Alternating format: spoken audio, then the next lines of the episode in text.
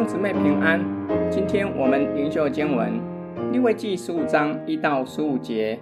耶华对摩西、亚伦说：“你们晓諭以色列人说，人若患肉症，他因这肉症就不洁净了。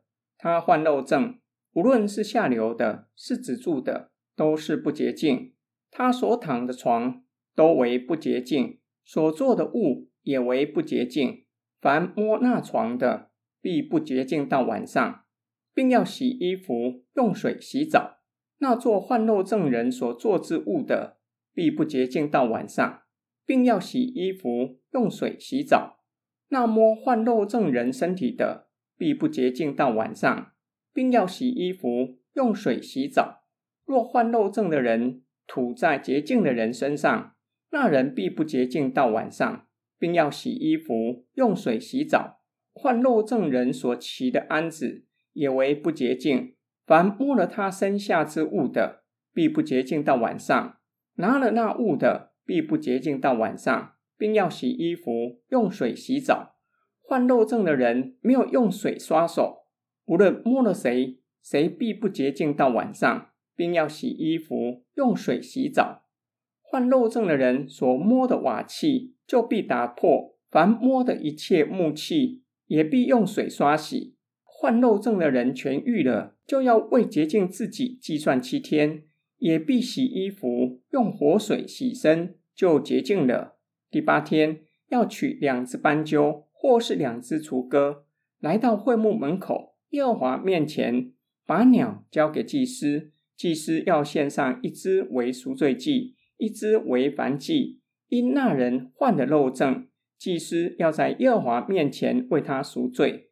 人若梦遗，他必不洁净到晚上，并要用水洗全身，无论是衣服是皮子，被精所染，必不洁净到晚上，并要用水洗。第十五章讨论两性身体洁净条例。首先谈到的是男性肉症和梦遗。肉症属于长期的，有可能指性病引发的疾病。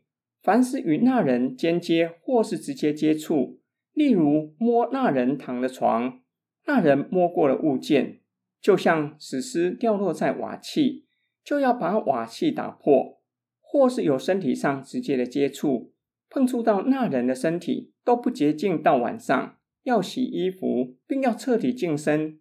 那人肉症止住后一周，除了洗衣服与净身。且要取两只斑鸠，或是两只雏鸽，到会幕向神献赎罪祭和燔祭。第二个讨论的是间歇性的，男人若梦遗不洁净到晚上，要用水洗全身；衣服或皮子若是为精所染，必不洁净到晚上，并要用水洗。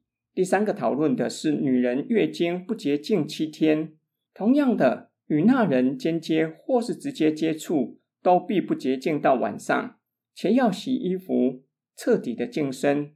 第四个讨论的是女人长期漏症，就如同间歇性月经，成为不洁净。那妇人的血肉止住后，第八天要取两只斑鸠，或是两只雏鸽，到会幕向神献赎罪祭和燔祭。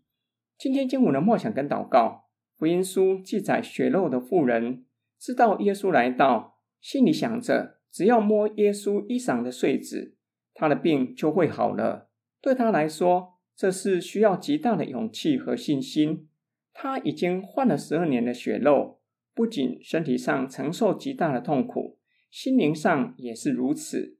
没有社交生活，因为只要跟他间接或是直接接触，就会成为不洁净，直到晚上。血肉妇人以极大的信心和勇气，在人群中挨近耶稣，摸了耶稣衣裳碎纸，血肉的源头就止住了。耶稣并没有因为他的手摸了他的衣裳碎纸，成为不洁净，直到晚上，反而医治了他的疾病，同时使他成为洁净，让他可以回到群体中。祭司只能够查看血肉症有没有停止。不能医治有肉症的病人，祭司和病人都只能够被动的等待，等肉症止住。什么时间止住？再过七天去会幕献祭。祭司宣告为洁净，才能够回到群体。耶稣为血肉妇人做的，超越律法的要求，超越祭司所能够做的。耶稣让血肉的妇人恢复健康的身体。